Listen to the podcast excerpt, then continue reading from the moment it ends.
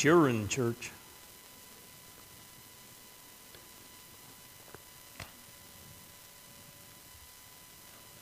We're going to continue on the sermon series, What We Believe, this morning. And we're going to talk about something that, uh, that we don't see a lot in our uh, current world, and that's cooperation. cooperation, unity, the idea of all being on the same page. Um, don't see that much in our world today, do we? That, that's just not what we see. What we see out in our world is that you are my sworn enemy if you disagree with me. If we have a different opinion on something, we're sworn enemies. And, and so the idea of cooperation is important, and, and it's actually not that hard to figure out. Um, maybe the mechanics of it, but actual biblical unity is not that hard to define. We're going to define it here today from Ephesians chapter 4, starting in verse 1. We're going to define what biblical unity looks like. And then we'll, we'll, uh, we'll see if there's ways that we can find cooperation, biblical unity. So, first, let's read Ephesians chapter 4, starting in verse 1, and we'll read 1 through 7. Therefore, I, the prisoner in the Lord, urge you to live worthy of the calling you have received, with all humility and gentleness, with patience, bearing with one another in love, making every effort to keep the unity of the Spirit through the bond of peace. There is one body and one Spirit, just as you were called to one hope at your calling, one Lord, one faith, one baptism one God and Father of all, who is above all and through all and in all. Now, grace was given to each of us according to the measure of Christ's gift. So let's now read the, uh, the Baptist Faith and Message article entitled Cooperation. I believe it's, uh, it's Article 9, um, and again, those are available back counter back there. But uh, Cooperation. Christ's people should, as occasion requires, organize such associations and conventions as may best secure cooperation for the great objects of the kingdom of God. Such organizations have no, no authority over one another or over churches. They are voluntary and advisory bodies des- designed to elicit, combine, and direct the energies of our people in the most effective manner. Members of New Testament churches should cooperate with one another in carrying forward the missionary, educational, and benevolent ministries for the extension of Christ's kingdom. Christian unity, in the New Testament sense, is spiritual harmony and voluntary cooperation for common ends by various groups of Christ's people. Cooperation is desirable between the various Christian denominations when the end to be attained is itself justified and when such cooperation involves no violation of conscience or compromise of loyalty to Christ and His Word as revealed in the New Testament. So th- let's talk about the organization of our church first. Our church is voluntarily organized with other Southern Baptist churches in the Desert Pines Baptist Association. Now, I, I, emphasize that it's voluntary because there's no requirement for us to do that. They are not a hierarchy that tell us what to do. If you don't like something I said, calling them won't do you any good. They don't send pastors to different churches. The, the, Baptists are set up differently than Methodists and, and Presbyterians and many other denominations. Each church is autonomous. By that I mean, every church hires its own pastor, fires its own pastor, hires worship leaders and, and youth ministers, and, and decides upon whether it's deacons or elders or exactly how you're going to run. Uh, all of that is decided at the church level. Nobody but Christ has authority over us here. So we're part of the Desert Pines Association as a voluntary thing, and we're also part of the Southern Baptist Conference as a voluntary thing. Again, you can, if you don't like what I said, you can't call them and get me in trouble either. They don't care. we are voluntarily part of the Southern Baptist uh, Conference, which, which takes us around the world. The Southern Baptist Conference is, is around the world. And in fact, the Southern Baptist Conference has two very important missionary organizations. The first is the International Mission Board, or IMB. That is the best missionary organization in the world. No, no questions asked. The best. It allows the missionaries to stay on the field. They don't have to come back here and, and go church to church getting support because they're already supported. They, they they stay on the field. In fact, you see missionaries from other organizations going to the Southern Baptist or IMB missionaries to get help to get, come home when they run out of money. Um, IMB missionaries are the best equipped, best trained, and best provided for missionaries in the world. And our church gets to be a part of that by our Southern Baptist uh, Conference membership and offering. The second is the North American Mission Board, or NAM. Now, North American Mission Board not only has missionaries around Northern Amer- uh, North America, but also it endorses chaplains. All of your military chaplains are under North American Mission Board. All of your public safety chaplains, like myself, are under uh, North American Mission Board. It also has disaster relief chaplains and hospi- hospital chaplains and hospice chaplains, as well as things like disaster relief, which we have members of in our church. Disaster relief, when something happens, when a hurricane hits, when an earthquake happens, when, when a disaster hits, disaster relief is there, usually set up and, and feeding the Red Cross when the Red Cross gets there to, to set up. They're an, an, an incredible organization. And because part of our offering goes, part of our, the offering you give here goes to the Desert Pines Association and to the State Association and the Southern Baptist Conference and the IMB and the and North American Mission Board. Because of that, we are all a part of that. And, and they don't have to pay overhead costs for all of the disaster relief they don't have to pay overhead costs for missionaries. All of that's taken care of because part of our offering here goes there. And we do that again voluntarily. It's not a membership fee, we do it voluntarily. And it, so it allows us to be a part of ministries around the world doing all kinds of different things that are of like faith and practice. Now, I'm going to use that that term a few times today. So let me explain what that means. Like faith and practice is that they believe like we believe and, and, and do church similar or ministry similar to the way we do. That's like faith and practice. So let's see what Paul has to say about like faith and practice. Take a look again at verses 4 through 6 of Ephesians 4. He says, There is one body and one spirit, just as you were called to one hope at your calling, one Lord, one faith, one baptism, one God and Father of all, who is above all and through all and in all. So when Paul talks about this, he's giving us how unity works. These are the criteria for unity.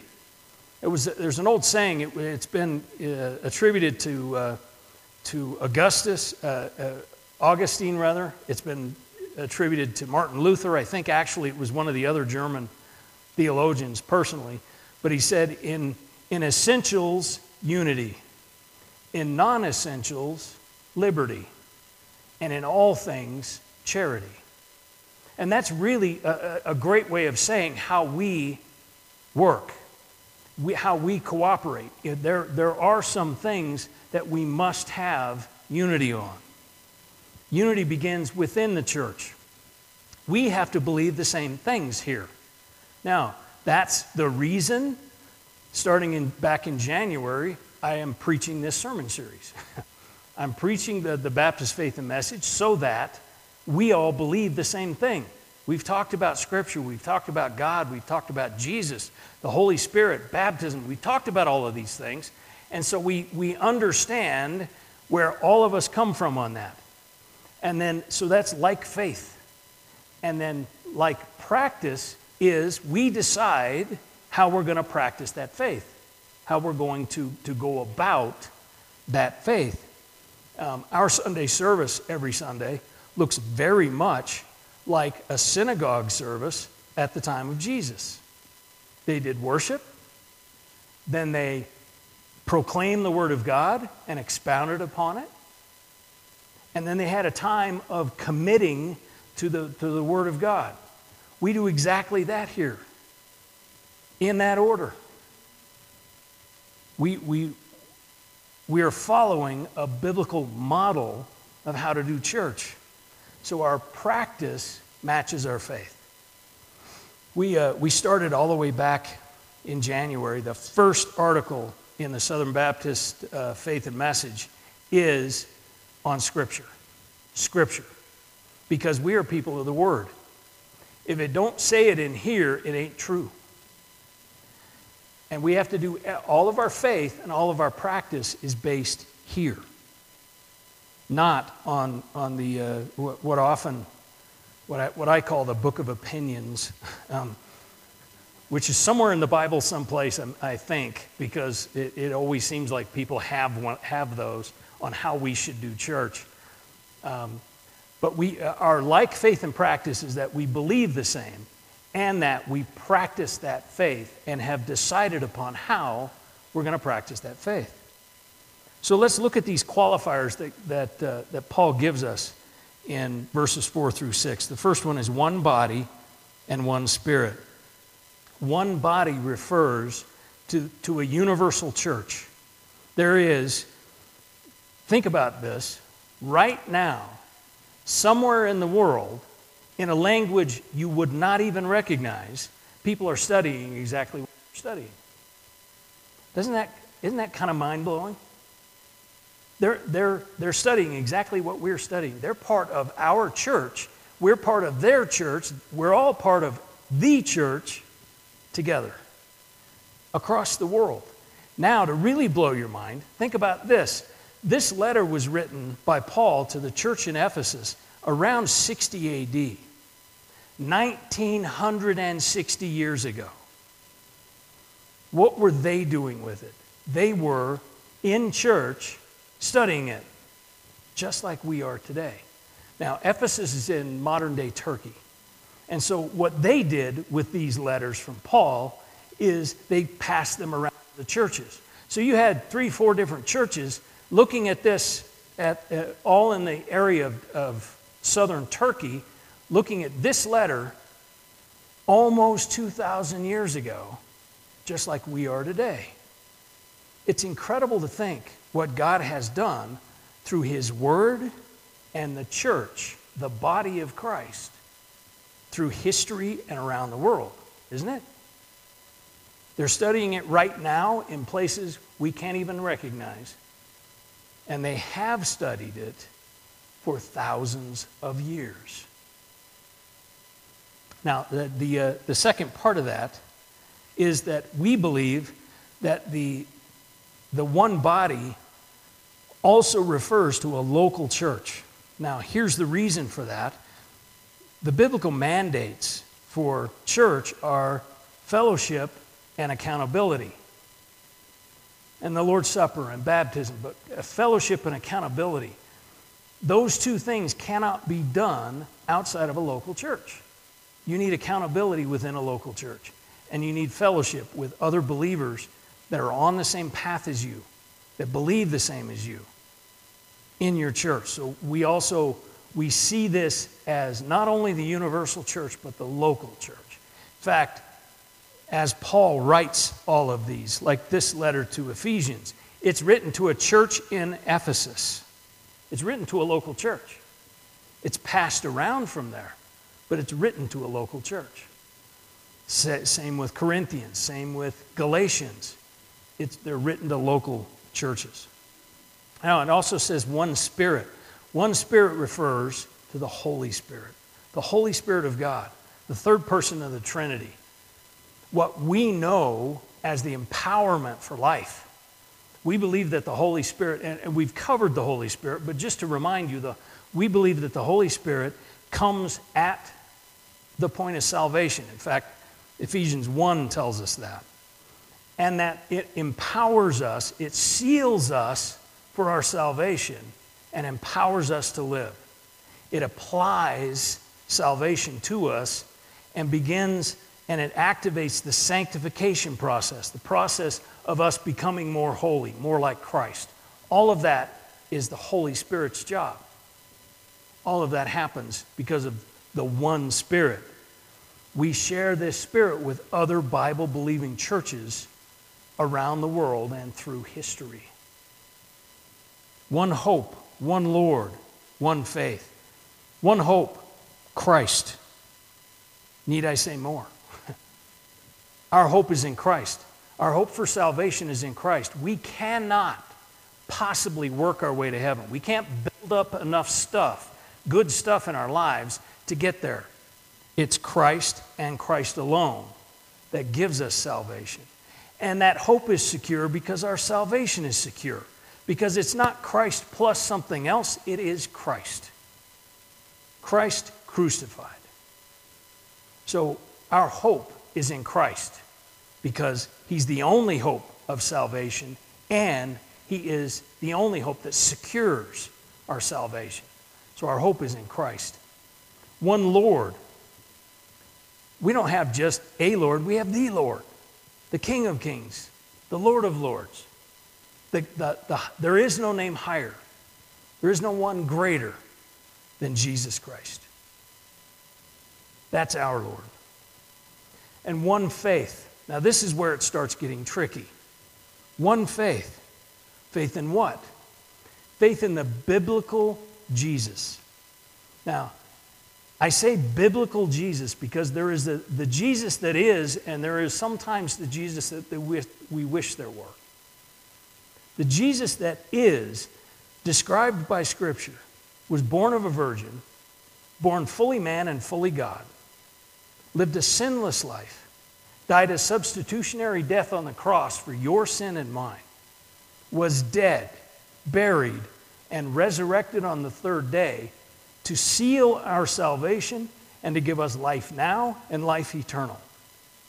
That's our faith. That's the faith we have. That's the faith that's biblical faith in the biblical Jesus. One baptism.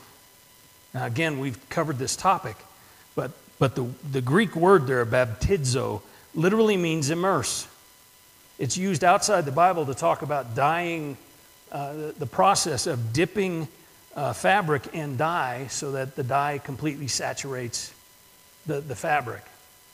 It's, it is so we believe in baptism by immersion. And we believe in baptism by immersion after you come to Christ, not as a baby, after you come to Christ. Now, the reason for that is that's the pattern we see in the book of Acts and really the rest of the New Testament. We see people coming to faith and then baptized by immersion. And so that's what we believe. one God and Father of all. You've heard me say it before, but I'm going to say it again. There is a God, and it ain't you. It ain't me either. He is the creator and sustainer of everything we know.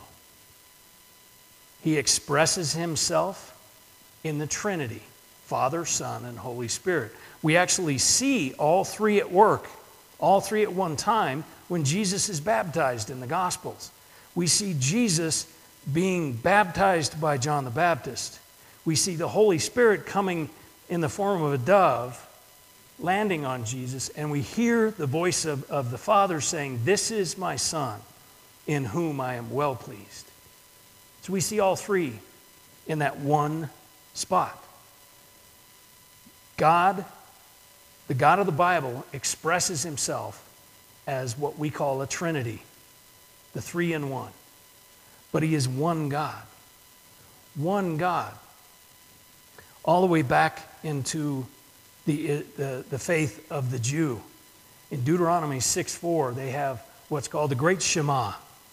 Hear, O Israel, the Lord is our God, the Lord is one. There's one God. So these are the essentials. These are the essentials that we must agree upon. Not only within our church, but with the ministries that, that our church involves itself in. We, we agree with these essentials. We must have unity in the essentials.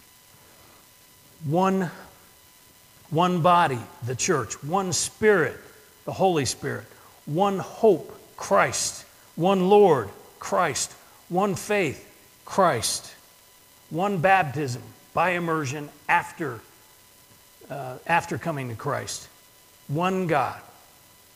These are, the, these are our essentials. The things, the other things that we tend to argue about most in churches are the non essentials. Does it matter how many songs you have before the offertory? Does it matter whether the offertory is at the beginning or right before the sermon? Does it matter uh, whether, the, whether the music is all hymns or whether it's all contemporary or whether it's a mixture of those two? Does it matter if it's a cappella or with music? All of these things are what we argue about. All of these things, we, we major in the minors because these are all non essentials. These are non essentials, and in non essentials, we need liberty. Uh, another, another point of contention often is Lord's Supper. We celebrate the Lord's Supper here once a month. Some churches do it every week, some churches do it every other week. Is that what is the amount of times you do it a year what counts? Or is it the heart of when you do it that counts? all non essentials. We have to have unity in the essentials. We have liberty in these non essentials. Like faith and practice does not mean that they sing exactly the way we sing. They do worship exactly the way we do, we do worship. Doesn't mean that they sing as many songs as we do. It means that they celebrate as we celebrate that they are practicing the faith in Christ that we celebrate and we practice. So I have two questions for you. The first one, and the most important one, is do you believe in these essentials? Do you believe in this Christ, the biblical Christ? Let me run through that again. He was born of a virgin, born fully man and fully God, lived a sinless life died a substitutionary death for your sin, was dead, buried, resurrected on the third day to seal your salvation and give you life today and life eternal. Do you believe in that Jesus? Because if you, you can this morning, you can place your faith in that Jesus this morning. My second question is Will you pray for unity in the Christian church. Think about what this world sees when it looks at the church. Most of what it sees is infighting between churches and inside churches. If we have a like faith and practice, if we have essential in the unities, uh, unity in the essentials, then we should be cooperating with one another. We should be, uh, the, the enemy is not the church down the street. The enemy is Satan, the enemy of our souls. So, will you pray for the unity of the Christian church? And just, just think about what that would show our world today. I'm going to ask that you bow your heads.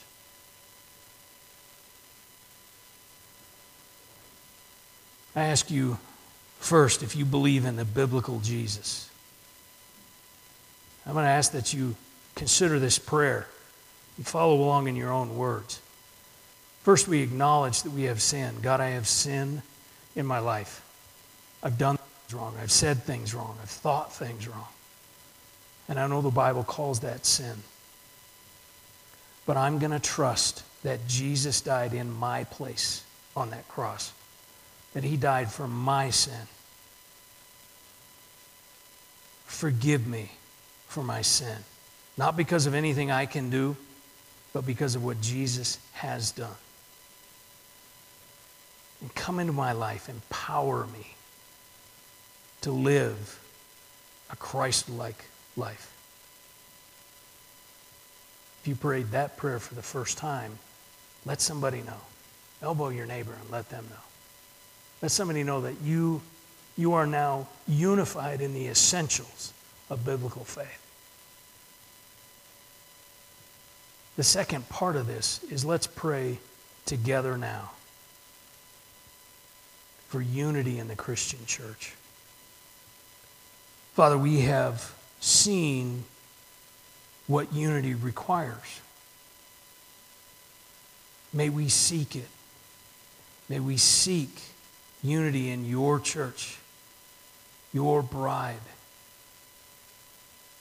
with like minded people of like faith and practice in our area and in our world, with other churches and other ministries. Unify us. Bring your church together. For if there's ever been a time it needs to be, it's now. We ask in the name of Jesus. Amen.